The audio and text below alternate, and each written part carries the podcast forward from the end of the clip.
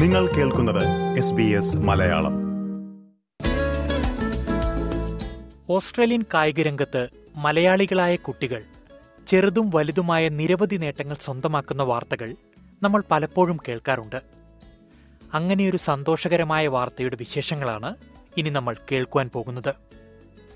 രണ്ടായിരത്തി ഇരുപത്തിരണ്ടിലെ Yonex under fifteen Australian badminton singles കിരീടം ഒരു മലയാളിയാണ് കരസ്ഥമാക്കിയത്. പെർത്തിലുള്ള റോഷൻ ബിജുവാണ് ഈ വർഷത്തെ കിരീടാവകാശി. റോഷൻ ബിജുവിന്റെ മത്സരവിശേഷങ്ങളും റോഷൻ അടക്കമുള്ള കായിക താരങ്ങൾക്ക് പ്രോത്സാഹനമാകുന്ന പെർത്തിലെ ശാന്തകുമാരി മെമ്മോറിയൽ ക്ലബിന്റെ വിശേഷങ്ങളുമാണ് ഇനി നമ്മൾ കേൾക്കുവാൻ പോകുന്നത്. പ്രിയ ശ്രോതാക്കളെ എസ് ബി എസ് റേഡിയോ മലയാളത്തിൽ പോഡ്കാസ്റ്റുമായി ഞാൻ Jojo Joseph.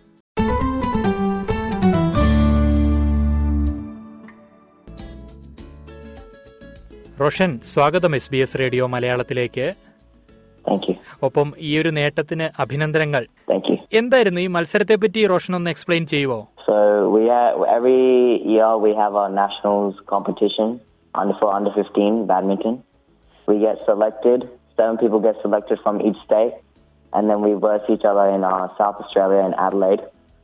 And um, from WA, I came first for the individuals event, and for doubles, I came second.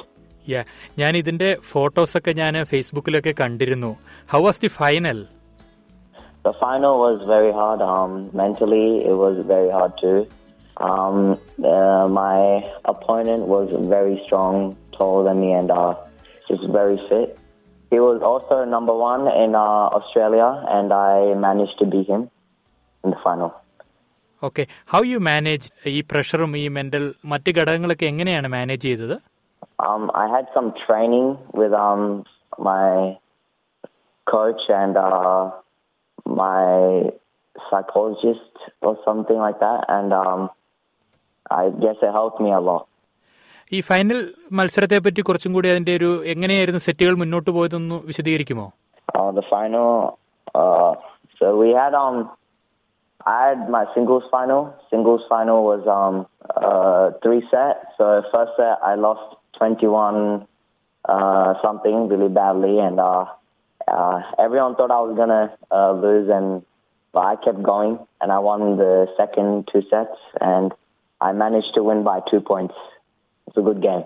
Okay that's good that's good റോഷന് കൃത്യമായി കോച്ചിങ് ഒക്കെ കിട്ടുന്നുണ്ടോ Yeah, I get a lot of coaching from my coach Himanshu.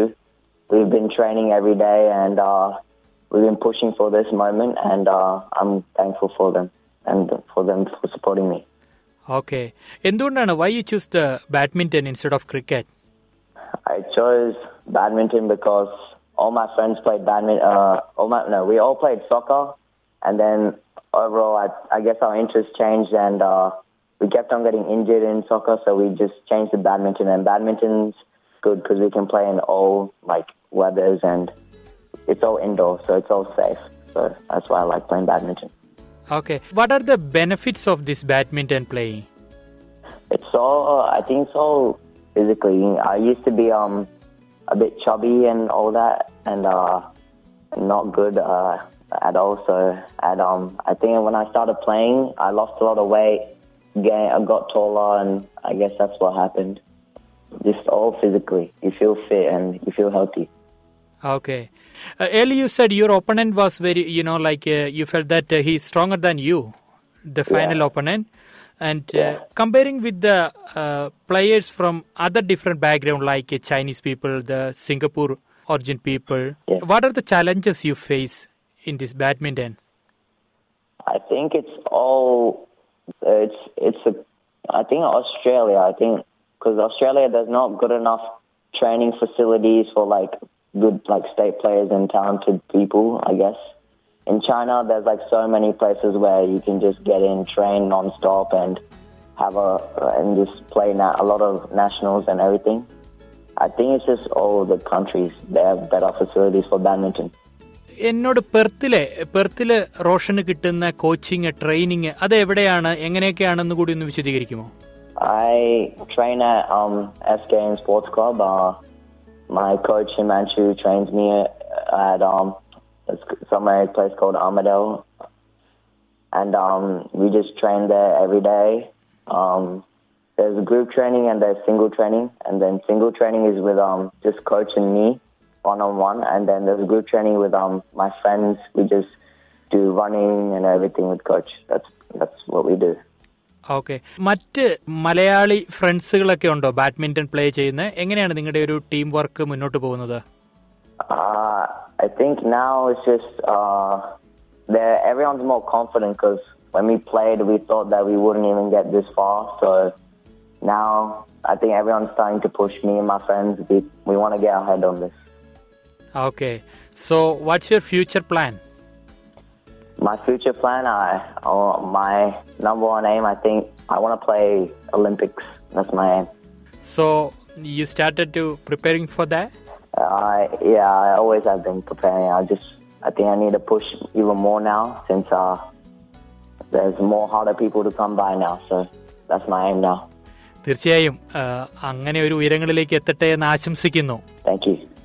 പ്രിയ ശ്രോതാക്കളെ റോഷന്റെ ഈ നേട്ടവുമായി ബന്ധപ്പെട്ട് സംസാരിക്കുന്നതിനായി S K M sports ക്ലബിന്റെ chairman Ipe Eapen ഇപ്പോൾ നമുക്കൊപ്പം ചേരുന്നു. ഐപ് സ്വാഗതം എസ് ബി എസ് റേഡിയോ മലയാളത്തിലേക്ക്. വളരെ സന്തോഷം. ഈ റോഷന്റെ എങ്ങനെയാണ് ഈ ഒരു നേട്ടത്തെ വിലയിരുത്തുന്നത്? ഇത് എന്ന് പറഞ്ഞാൽ ഓസ്ട്രേലിയയുടെ നാഷണൽ ചാമ്പ്യൻഷിപ്പ് ആയിരുന്നു അപ്പൊ പതിനഞ്ച് വയസ്സിന് താഴെയുള്ള ആൺകുട്ടികൾക്കുള്ള കാറ്റഗറിയിലാണ് റോഷൻ വിന്നറായത്. റോഷൻ ജയിച്ചത് നമ്പർ വൺ സീഡിനെ തോപ്പിച്ചിട്ടാണ് റോഷൻ ഈ ചാമ്പ്യൻഷിപ്പ് വിജയിച്ചത്. ഇത് ഞങ്ങളുടെ ക്ലബ്ബ് തുടങ്ങിയിട്ട് അഞ്ച് വർഷം അഞ്ച് വർഷമായിട്ടുള്ള എന്താ പറയുന്ന കഠിനമായ ട്രെയിനിങ്ങിന്റെയും കമ്മിറ്റ്മെന്റിന്റെയും എല്ലാം ഒരു ഒരു റിസൾട്ടാണ്. അപ്പൊ റോഷൻ തുടങ്ങുമ്പോൾ ഒരു കൊച്ചു കുട്ടിയായിട്ട് ബാറ്റ് പിടിക്കാൻ പോലും അറിയാൻ വയ്യാത്ത ഒരു പയ്യനായിട്ടാണ് ആദ്യമായിട്ട് ഞങ്ങൾ തുടങ്ങുന്നത്. അവിടുന്ന് ചെറുതായിട്ട് ഇങ്ങനെ ഓരോ പടിപടിയായി മുന്നോട്ട് വരുന്നതും പതുക്കെ ടൂർണമെന്റുകൾ പലതും വിജയിക്കുന്നതും പിന്നെ ഈ സ്റ്റേറ്റ് ടീമിൽ കയറുന്നതും അങ്ങനെ ഓരോ സ്റ്റെപ്പുകൾ ഞങ്ങൾ എല്ലാവരും കണ്ടോണ്ട് ഞങ്ങളുടെ മുന്നിൽ വെച്ചാണ് നടന്നുകൊണ്ടിരുന്നത്. അപ്പൊ ഞങ്ങൾക്ക് എന്താ പറയുന്നത് വളരെ സന്തോഷമുണ്ട്. റോഷനെ പോലെ തന്നെ കഴിവുള്ള വേറെയും കുട്ടികളുണ്ട് നമ്മുടെ കൂട്ടത്തിൽ. അവരും അടുത്ത വർഷങ്ങളിൽ ഇതുപോലെ നല്ല കാര്യങ്ങൾ അച്ചീവ് ചെയ്യും എന്ന് എന്ന് പ്രതീക്ഷിക്കുന്നു. തീർച്ചയായും നമുക്കെല്ലാവർക്കും സന്തോഷമുള്ള ഒരു കാര്യമാണ്. ഈ ക്ലബിനെ പറ്റി പറഞ്ഞല്ലോ. ഈ ക്ലബ്ബ് മലയാളി കുട്ടികൾക്ക് വേണ്ടി മാത്രമാണ്? ഈ ക്ലബിന്റെ ഒരു പ്രവർത്തനം എങ്ങനെയാണ്? അപ്പൊ ഞങ്ങൾക്ക് അങ്ങനെ മലയാളികൾക്ക് മാത്രമാണെന്നുള്ള ഒരു ലിമിറ്റേഷൻ ഒന്നുമില്ല. ഈ ക്ലബ്ബ് തുടങ്ങുന്നത് രണ്ടായിരത്തി പതിനേഴിലാണ്. അപ്പൊ ഇവിടെ പെർത്തിൽ നമ്മുടെ കുറെ മലയാളികൾ ബാഡ്മിന്റൺ പ്രേമികൾ. ഇപ്പൊ നമ്മളെല്ലാം നാട്ടിലൊക്കെ കുറച്ചതായിരിക്കും ഇപ്പൊ ഇവിടെ രണ്ട് മരത്തിന്റെ ചുറ്റും ഒരു വള്ളി കെട്ടിയോ അല്ലെങ്കിൽ ഒരു നെറ്റ് കെട്ടിയോ ബാഡ്മിന്റൺ ഷട്ടിൽ ബാഡ്മിന്റൺ കളിക്കുമായിരുന്നു അങ്ങനെ കളിച്ച് കുറച്ച് ഈ ഞങ്ങൾ ഈ വയസ്സാം കാലത്ത് ഇപ്പോഴും ബാഡ്മിന്റൺ കളിക്കാൻ അവസരം കിട്ടുമ്പോൾ കളിക്കാൻ പോകുന്നവരാണ്. അപ്പൊ അങ്ങനെ ഉള്ളവര് എല്ലാവരുടെ മക്കളും എല്ലാം വളർന്നു വരുന്നു. അങ്ങനെ ആദ്യം ഞങ്ങൾ അഡൽട്സിനായിട്ട് ഒരു ചെറിയൊരു ക്ലബ്ബ് തുടങ്ങി. അത് കഴിഞ്ഞപ്പോ ഈ മക്കളെയും പതുക്കെ ബാഡ്മിന്റണിലേക്ക് കൊണ്ടുവരാമല്ലോ എന്ന് എന്നുള്ളൊരു ആശയം കൊണ്ടുവന്നു. നമ്മളൊരു നല്ലൊരു കോച്ചിനെ അന്വേഷിച്ചു. ഞങ്ങളുടെ ഭാഗ്യത്തിന് ഒരു പഴയ ഇന്ത്യൻ പ്ലെയർ ഇന്ത്യ ഇന്ത്യയ്ക്ക് വേണ്ടി കോമൺവെൽത്ത് ഗെയിംസ് ഒക്കെ കളിച്ചിട്ടുള്ള ഒരു പ്ലെയർ ഇവിടെ ഡബ്ല്യു സ്റ്റേറ്റിൽ വന്നു. അദ്ദേഹം ഇവിടെ സ്റ്റേറ്റിലും ബാഡ്മിന്റൺ കളി വീണ്ടും പുനരാരംഭിച്ചു. ഇവിടുത്തെ സ്റ്റേറ്റ് ചാമ്പ്യനായി. അത് കഴിഞ്ഞ് അദ്ദേഹം പതുക്കെ കോച്ചിങ്ങിലേക്ക് തുടങ്ങി. അദ്ദേഹത്തിനും ഈ ഫ്യൂച്ചർ ജനറേഷൻസ് ഈ ഭാവി തലമുറകളെ കോച്ച് ചെയ്ത് ട്രെയിൻ ചെയ്ത് ചാമ്പ്യന്മാരാക്കണമെന്നുള്ള ഒരു ആശയം ഒരു ആഗ്രഹമുള്ള ഒരു മനുഷ്യനായതുകൊണ്ട് ഞങ്ങളുടെ ഭാഗ്യം കൊണ്ട് ഞങ്ങൾക്ക് അദ്ദേഹത്തിനെ കിട്ടി. അദ്ദേഹം നമ്മുടെ പിള്ളേരെ ട്രെയിൻ ചെയ്യാമെന്ന് പറഞ്ഞു. അപ്പൊ പുള്ളി പറഞ്ഞു ഞങ്ങൾക്ക് ഒരു പത്തൊരു നൂറ് നൂറ്റമ്പത് പിള്ളേരെ വേണം. അതിൽ നിന്നും പതുക്കെ ടാലന്റഡ് ആയിട്ടുള്ളവര് കഴിവുള്ളവര് കമ്മിറ്റ്മെന്റ് ഉള്ളവര് പതുക്കെ മുന്നിലേക്ക് മുകളിലേക്ക് കയറി വരും. അങ്ങനെയുള്ളവരെ നമ്മൾ പിന്നെ കോൺസെൻട്രേറ്റ് ചെയ്ത് അവരെ ചാമ്പ്യന്മാരാക്കുക. ഒരു വേൾഡ് ചാമ്പ്യനെ ഉണ്ടാക്കുക എന്നുള്ളതാണ് നമ്മുടെ അൾട്ടിമേറ്റ് എയിം അത് സാധിക്കുമല്ലോ എന്നറിയില്ല. അപ്പൊ അങ്ങനെ ഇങ്ങനെ പല സാഹചര്യങ്ങൾ ഒരുമിച്ച് കൂടി. അപ്പൊ അന്നത്തെ കാലത്ത് ഇതിന് നേതൃത്വം കൊടുത്തിരുന്നത് വിനോദ് മേനോൻ എന്ന് പറയുന്ന നമ്മുടെ ഒരു കൂട്ടുകാരനായിരുന്നു. അദ്ദേഹത്തിന്റെ അമ്മയുടെ പേരാണ് ശാന്തകുമാരി. അപ്പൊ ശാന്തകുമാരി മെമ്മോറിയൽ എന്ന് നമ്മുടെ ക്ലബിന്റെ പേരിട്ടു.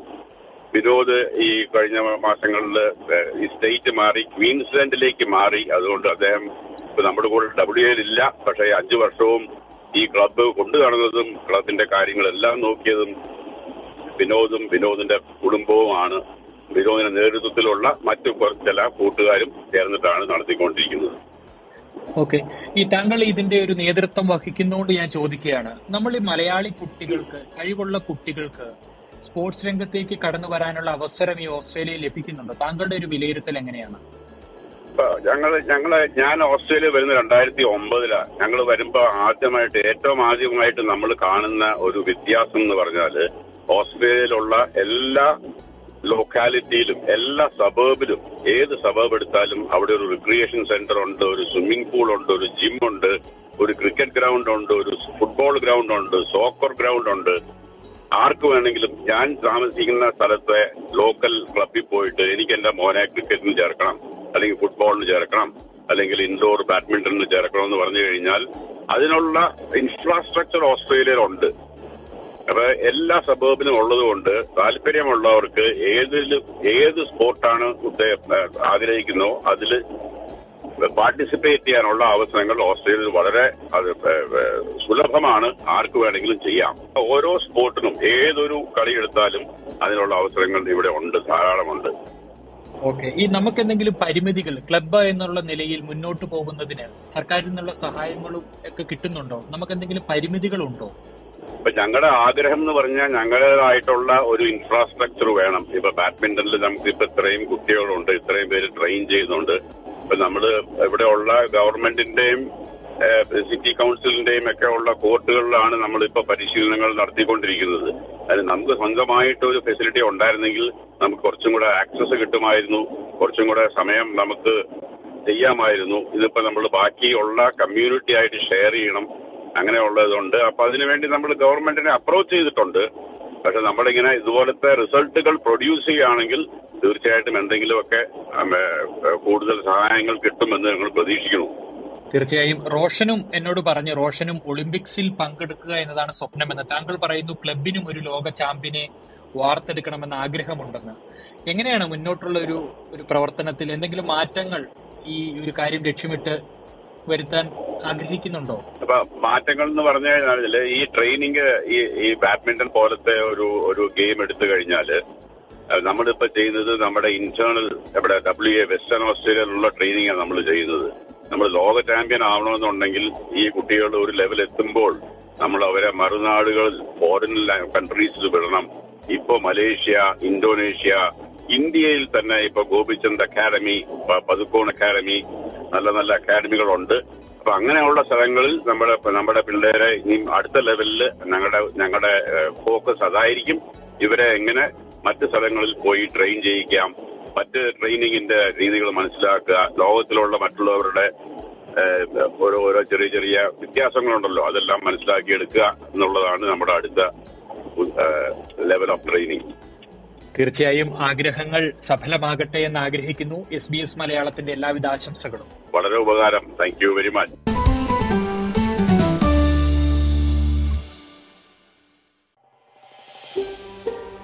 ഇതുപോലുള്ള കൂടുതൽ പരിപാടികൾ കേൾക്കണമെന്നുണ്ടോ?